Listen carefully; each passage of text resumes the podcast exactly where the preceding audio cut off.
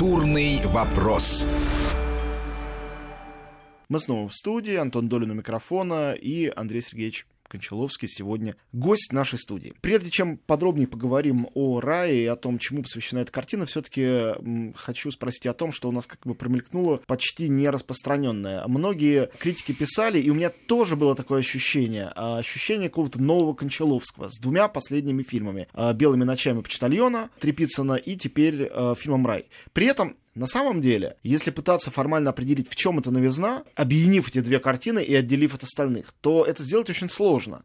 И более того, э, если с э, «Почтальоном» можно было говорить о возврате к Асе Клячиной, к эстетике каких-то ранних фильмов, то «Рай» непонятно, с чем его соотносить и э, с чем его сравнивать даже из того, что делали вы. Как вам кажется, э, для вас эти картины тоже стоят рядом и тоже они... Э, почему и как?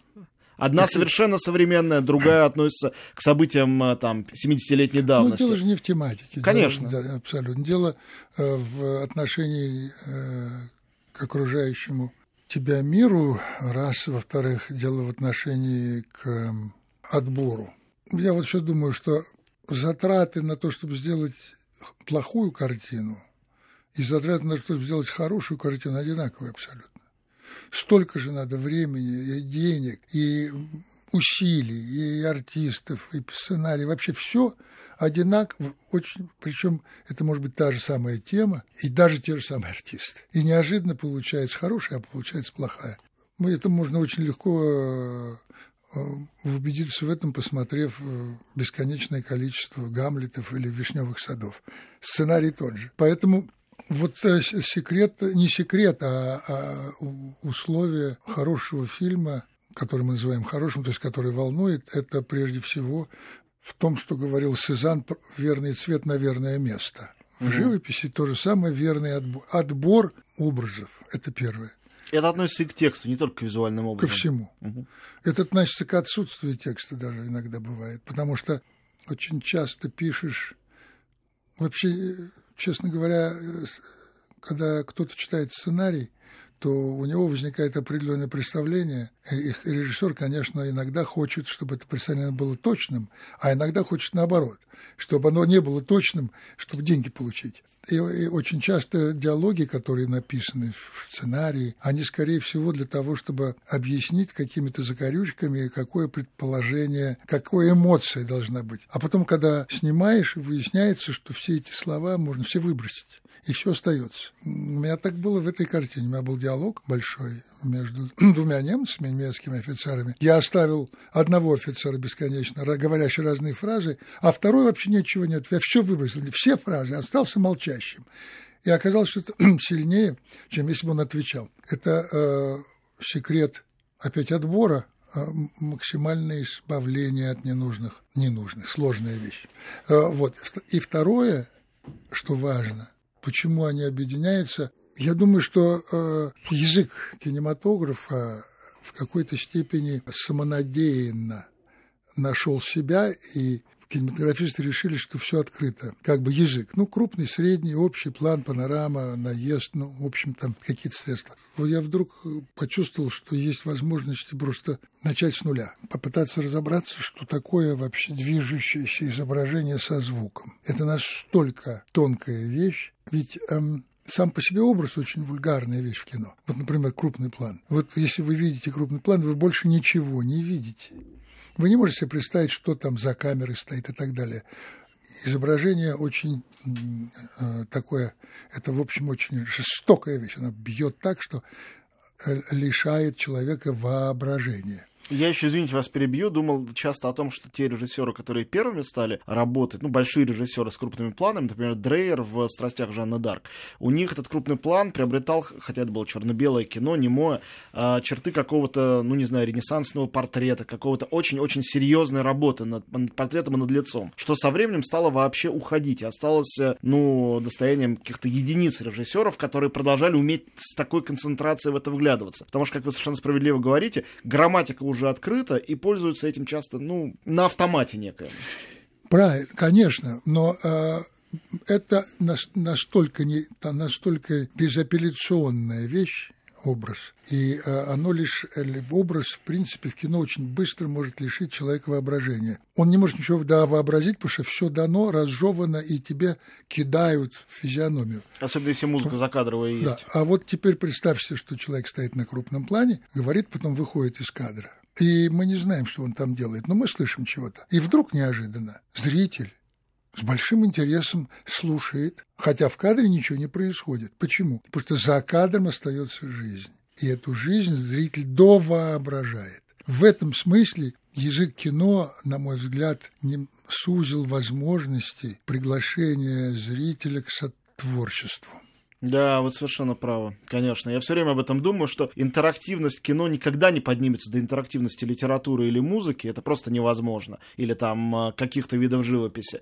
Но даже те возможности, которые есть, кинематографом эксплуатируется очень мало. А потому что э, язык кино стал с такой э, жевательной резиной, э, понятными вещами, где в основном рассказывается история. А история рассказывается в смысле действия. Но как ты знаешь, там Брессон или Бергман, и великие режиссеры, могли возбудить, вот то, что называется suggestive, возбудить твое воображение, даже эротическую сцену. Э, есть замечательная гравюра японская Хокусаи, где она вообще, так сказать, можно назвать ее не эротической, даже она очень очень сексуально, но там изображен самурай, который творит любовь с гейшей, и стоит ширма.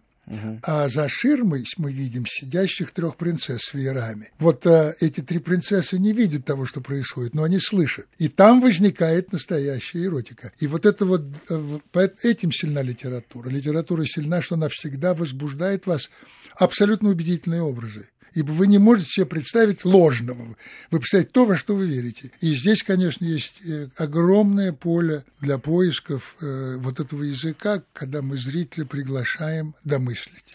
Вот смотрите, а, у вас фильм «Рай», он строится на исповедях, э, строится на Э, трех в основном центральных персонажах, которые разговаривают с камерой. Ну, это, наверное, спойлер для наших слушателей. Если боитесь, то заткните уши. Но мне кажется, без этого невозможно обсуждать фильм. Они разговаривают с того света. Довольно скоро ты это понимаешь, смотря фильм. Это на самом деле. Ну, я это понял, не знаю, через 10-15 минут. Ты можешь говорить все, что угодно, они все равно забудут, когда да, будут смотреть. Хорошая мысль, да. Ну, должны забыть, да. Должны. Так вот, а, мне подумалась интересная вещь. С одной стороны, это не подано как допрос, хотя местами похоже, но они сами хотят говорить. Их не не заставляют, и они совершенно искренне. С другой стороны, это как бы похоже на исповедь. Мне трудно судить об исповеди, я человек неверующий. Но как я всегда представляю себе исповедь, человек э, э, на исповеди находит какую-то дистанцию по отношению к себе, согрешившему, для того, чтобы об этом грехе говорить и оценить его как грех, иначе он не понимал бы, что надо именно в нем признаваться. Мы видим трех людей в вашем фильме, из которых э, э, двое, если разделять сторону добра и зла, они верят в то зло, с которым они сотрудничают или в котором они участвуют. И речь не идет о раскаянии или о признании греха. Каждый доносит свою правду. В этом отношении фильм совершенно интерактивный, потому что он дает равноправную возможность трем персонажам высказываться от первого лица. Я хотел спросить о том, как вы искали эту интонацию и содержание этих монологов для того, чтобы э, герои оставались верными самими себе и не оказывались как в какой-то морализаторской, даже, может быть, хорошей пьесе, людьми, которые берут дистанцию и говорят, я был плохой, я был неправ, так не надо было а остаются в рамках своей внутренней логики. Ну, вот в, том-то все и дело, что, ну не в том, но я давно уже пришел к выводу, что самый дорогой э, визуальный эффект – это крупный план человека. Ничего более дорогого, чем настоящее человеческое лицо, ибо это, в общем, человеческое лицо – это интерфейс, это то, через что мы воспринимаем мир. Второе, так простроено эти сцены так простроены, что они должны восприниматься иногда как допрос, иногда как исповедь, иногда как э, воспоминания, иногда как литература. Угу. Вообще, я первый раз делаю фильм, который меньше всего похож на музыку и больше похож на литературу. Я сам с удивлением это обнаружил. Что касается вот исповеди, сказал, ты человек неверующий. Ведь исповедь – это не обязательно рассказ Богу. Ты можешь сидеть со, своей, со, с человеком, которому ты веришь, и все так же рассказать, как Богу. И это будет тоже исповедь. Собственно, исповедь – это есть оценка, это рассказ от души не утаивая. Вот и все. И облегчение происходит это да, иногда на, на кушетке э, на, на, на кушетке психотерапевта. Конечно. Да, поэтому это не обязательно быть религиозным человеком.